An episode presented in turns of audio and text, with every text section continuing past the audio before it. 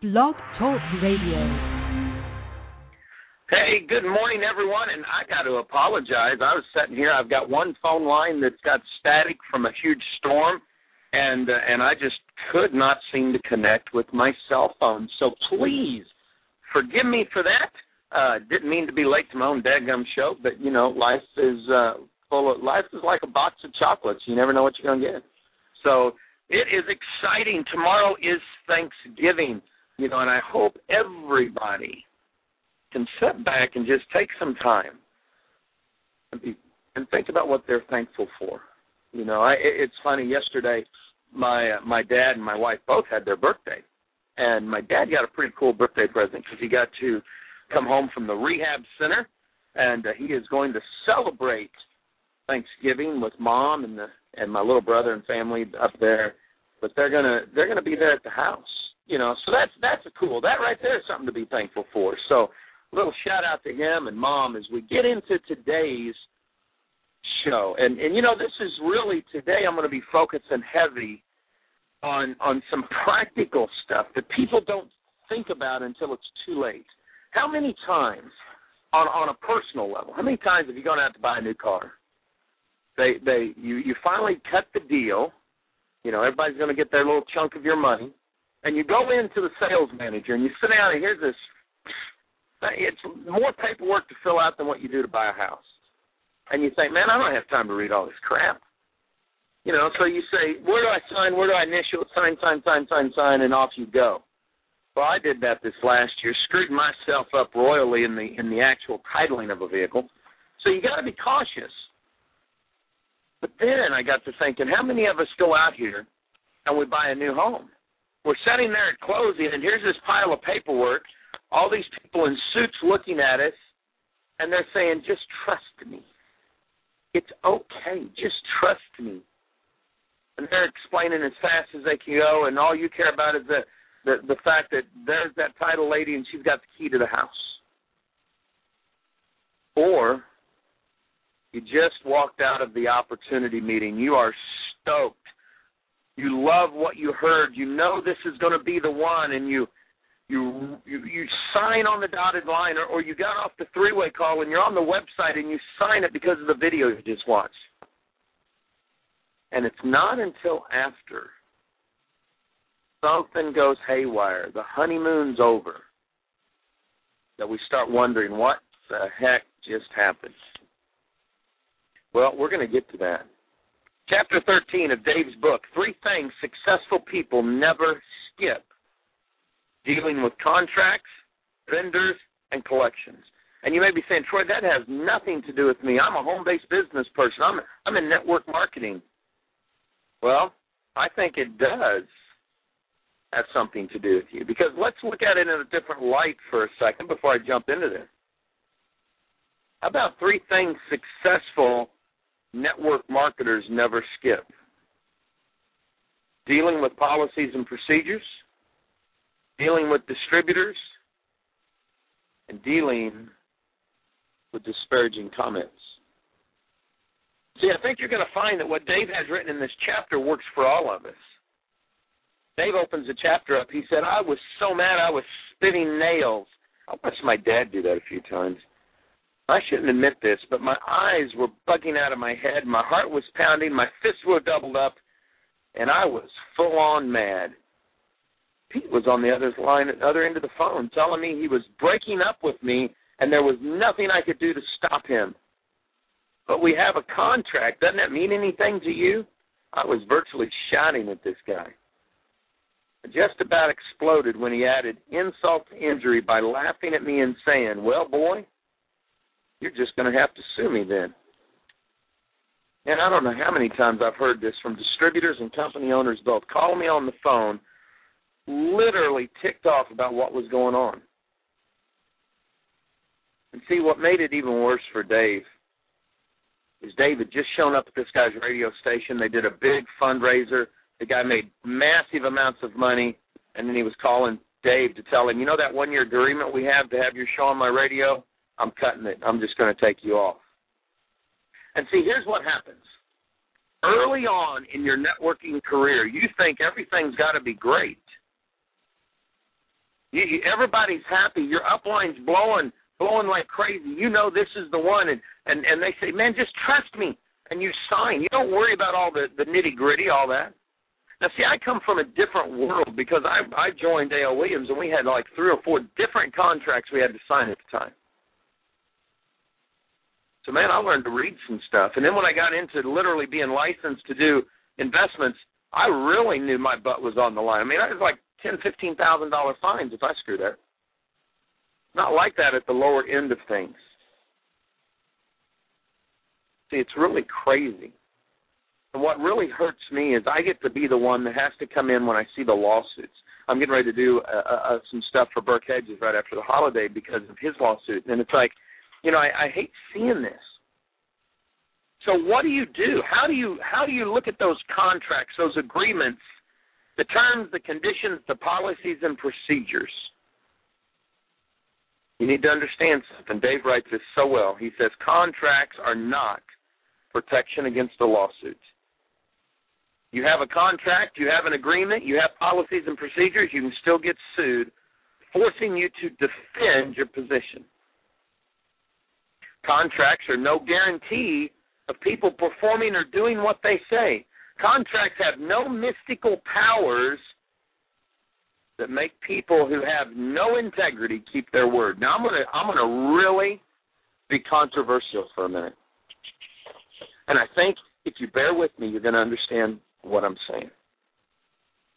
As you guys know, growing up, I had the in some cases the privilege, in other cases the not not maybe not not the privilege of associating with some interesting people, both in my dad's camp and then as I became a bounty hunter and, and a bail bondsman. I met a lot of organized crime people, and and when I would bond them out of jail, and they would they would sign my little card letting me know the information. On the back of the card it said, if you don't show up in jail, you owe me this amount of money. Now that meant something to the average crook. But it didn't mean anything to someone in organized crime. What mattered to them was their word, was their honor. And when I had a, a capo, a, a person that was the captain, and he would call and say, "Look, we want you to go bond one of our girls out of jail. She just got busted at one of our clubs." He didn't ask me to go do that. We'd already made the arrangements. Money was already already in in hand. Credit cards on file. And I never worried about that young lady not showing up in court because if she did not show up in court, I would get a check. And we would pay. Now, if if criminals at that level can do business with a handshake, contracts mean nothing to them, then think about the real world. Why is it that we do put so much effort into the paper instead of the word? See, when you join a network marketing company, you're the you're really the vendor. You're the you're the person that the company has contracted with to market their products and services they're they're doing their best right this second to put in paper. And not, bear with me. Like I said, we're going to get into this in deeper just a second. They're putting on paper what they want you to do. You're reading that paper over and you're agreeing to that. It's a two-way street. Although I got to admit, there are some of those policies and procedures that sure seem to be one-sided. So don't get me wrong here.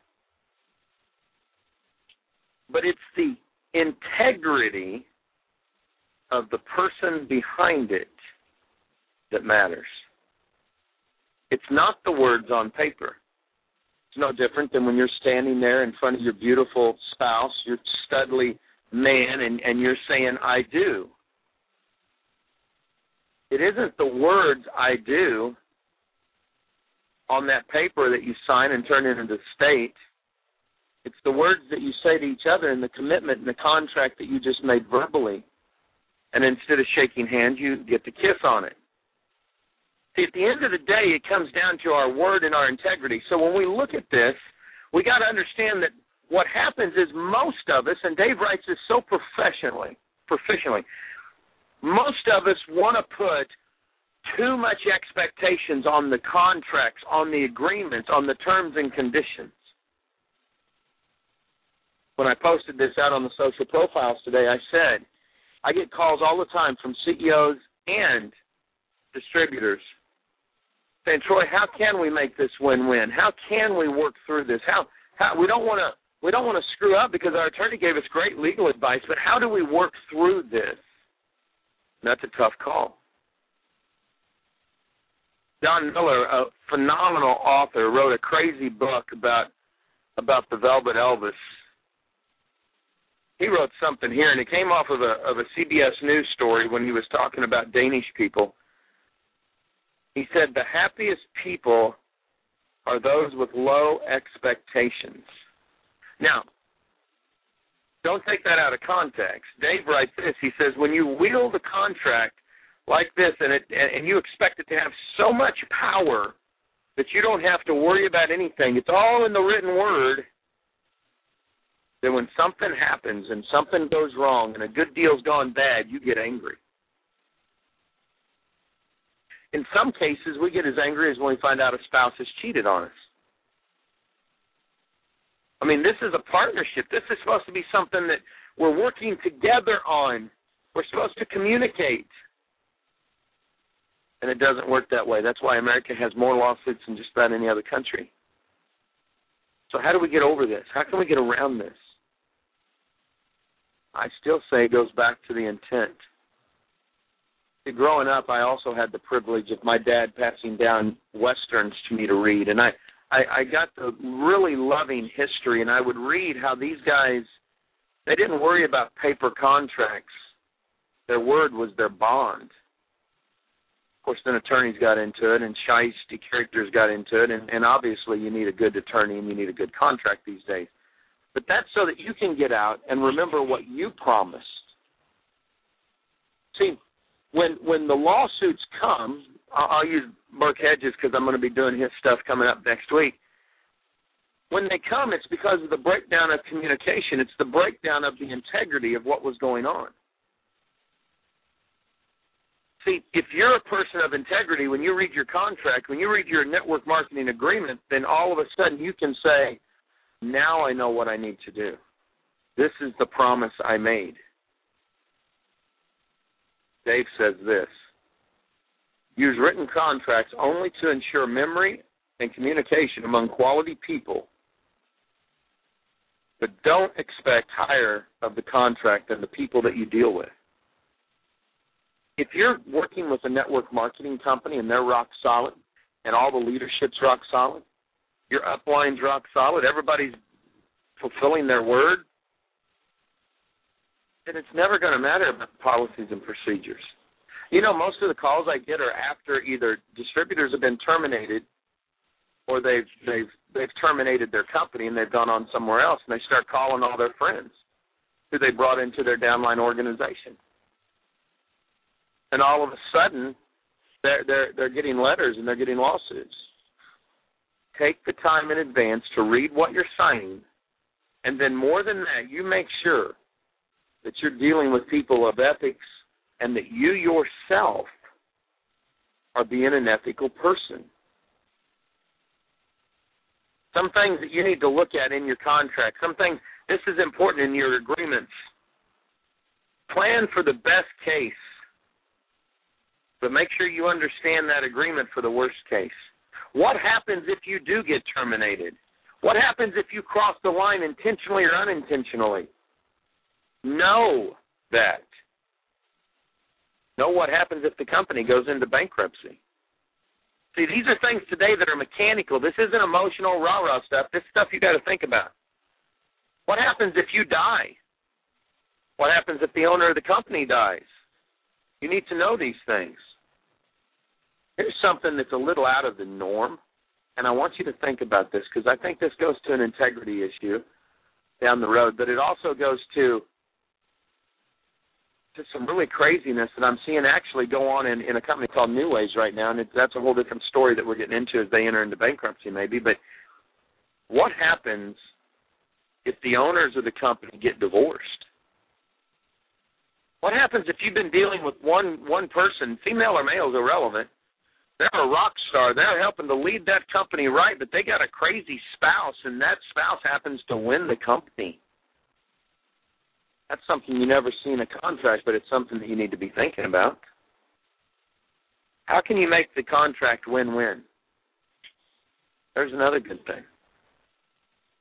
And here's something that most distributors never think of, and I don't think most CEOs ever think of either. And Dave hits this in a big way. He says copies. He says, do make sure all all parties have fully executed copies. In some states, with some types of contract, your contract is not binding unless all parties have fully executed copies in hand. Remember, the purpose is to have a meeting of the minds, full communication, which is represented by fully executed copies in everybody's hands. A lot of times we electronically sign our agreement, but the company never sends us back a signed agreement where they've signed it. This week I, I entered into a new agreement with an ad network I do business with. And I had to sign the agreement, which I did. Then it went into a holding tank. They had to sign it. And then I got the executed copy back where both of us had signed and agreed to it. Think about that as you move forward. Okay, talk to your attorneys if, if you have situations like that where you have to to focus on it. Okay, this is important, and you, Charlie, I don't want to talk about this. Well, it is important, and you need to. Collections. I laughed at what I was sitting here saying. How can I equate this to network marketing? Okay, collections. We all know what that is in the real world. Crying out loud, some of us have been in that situation just because of the economy. In network marketing, collections comes down to why hasn't my downline done auto ship this month? Oh, how come their card bounced? How come they turned it off? See, in network marketing, you're in business for yourself. You are you are marketing. You're the vendor for the company, and you're marketing this. And you have subcontractors out there marketing for you too. You're getting paid on their sales. And if one of them's not on auto ship, which means they're not going to be qualified for full commissions, you need to call them on the phone and find out what's going on. Now, don't act like a collection agency and say, "Give me your credit card. We're going to get you back on auto ship." But take the time to understand. Serve those people who may have had to cancel their auto ship. That's huge. Now we're going to get into something in the last few minutes of this show that may freak you out. Part of your agreement, part of being a vendor, is very, very important here, and I need you to listen up sometimes in network marketing, because we're a little bit different than the traditional method, when we talk about contract vendors and collections, we seem to forget about the fact that as an independent business owner who has decided to contract with a specific company to market their products because we own our own marketing and distribution channel, when the contract goes bad, when the when the auto ship gets turned off, when somebody that used to work with us is now with another company working against us in some cases, because that's the, we're human, that's the way we see it, and cross sponsoring takes place. Somebody starts to quote unquote raid your downline. Is it really your downline? First of all, that's what you got to think about. When the company says our top leader just jumped to another company and now they're they're they're ripping apart the line of sponsorship. Dave touches on something here that I think is very important. It's not something that you see written in a contract. It's not something that you hear traditional businessmen or even radio show hosts talk about. But it's called forgiveness. Dave says in the spiritual discussion, there's a difference between forgiveness and reconciliation if a criminal mugs you and steals your purse from a spiritual perspective, it's it's it's fine to be hurt and it's to be angry. It's best to forgive that person really not not for the for not for their sake as much as for your sake because that hurt and anger will eat you alive. However, many people confuse forgiveness and reconciliation. And while you forgive the mugger, it doesn't mean that you're going to invite him over for Thanksgiving dinner or to babysit your kids. It means if the dog bites you, forgive it, but stay away from the freaking dog. It bites. See, here's what happens. We get pissed off. We get so mad because somebody that we trusted, somebody that we may have broke bread with, somebody that we joked around with and we laughed with, all of a sudden the communication shifted for whatever reason and they leave us. And now we're hurt and we're angry. We're mad. We want to get even. We call our attorney. We call Troy Dooley. We call Rod Cook. We call somebody. We want the world to know these people are jerks. But is that the way to do it? You don't have to reconcile with them, but you need to forgive them. He says this. He says a debt owed to you or your company should be viewed in the same way. When appropriate, you should forgive the debt. However, that does not mean that I'm suggesting you continue to do business or grant payment terms to that person. See, the way I see it is if a person can't do auto shipping and you find out it's because they jumped somewhere else. If you've got a leader that's been coming up in the ranks and another company wooed them away from you, that means probably if they didn't come to you first, there was no relationship, there was no trust. Now, that's something to think about.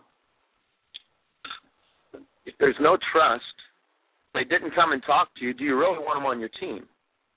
So it's probably good that they already left because eventually they would become disgruntled and, and you would have a bad apple in the midst anyway. We don't think about this, but this is important. So what if you said, you know what? Okay, you know, I know they have an agreement. I know they have a contract. I'm going to reach out and say, hey, I know you're over there. Understand that, that you found a company, you, you, you're getting what you need. That's awesome. Please be respectful to the fact that you know we're we're trying to we're we're trying to build something here too. We're all after the same end game. And forgive them. Walk off. Go build your business. Now, if they continue to do something inappropriate, unethical, illegal, by all means, you need to you need to address that legally. Okay, but if you can, you got to do. And here's why. This is why I thought this was so timely in this. Over the last few months, I've been studying a situation with my friend Orrin Woodward, and some of the stuff that he's gone through as he's built his his family business into a, a pretty successful business, I might add, and and now he's launched a new company and and along the way he's made a lot of a lot of enemies. People just don't like him. And and I'm not here to condone any of his actions. I, I I've already said publicly I think Orrin's made a lot of mistakes in his life. Uh, he has addressed some of those mistakes, but he's a godly man out here trying to do something right.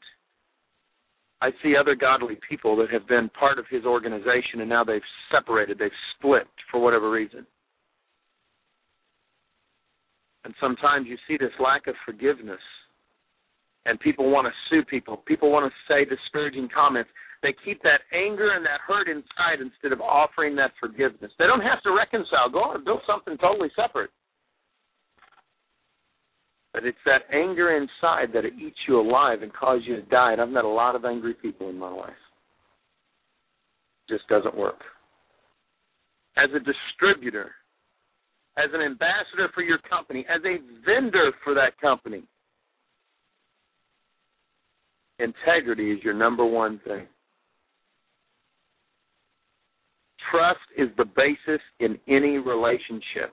I'm living by the golden rule. I screw it up every day, but that's my goal. I want my integrity to be above reproach. I want to trust other people, and I want them to be able to trust me. And the depth of the relationship, whether it's business or personal, is limited by the depth of the trust that you have going into this holiday, this Thanksgiving, we're going to be off the air today, I mean, tomorrow and Friday. I want you to think about this and think about it hard.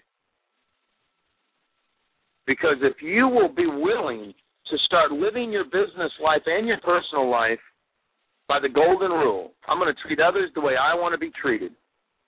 if you put integrity, even when it hurts, above everything else, then I'm telling you, here's what's going to happen. This is a this is a principle found in Proverbs 22:1. A good name is to be chosen rather than great riches, loving favor rather than silver and gold. I don't have a lot of money. I have a bo- I mean I'm I'm financially independent compared to most of the rest of the world.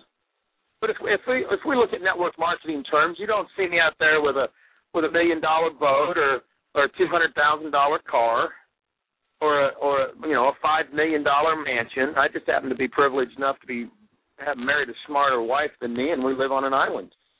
But when you when you step right down to it, I would rather have my name and be trusted by many, be financially independent and trusted by none. Give that some thought. Folks, have a phenomenal Thanksgiving. We will see you Monday morning right here on RealMentorsRadio.com. Bye now.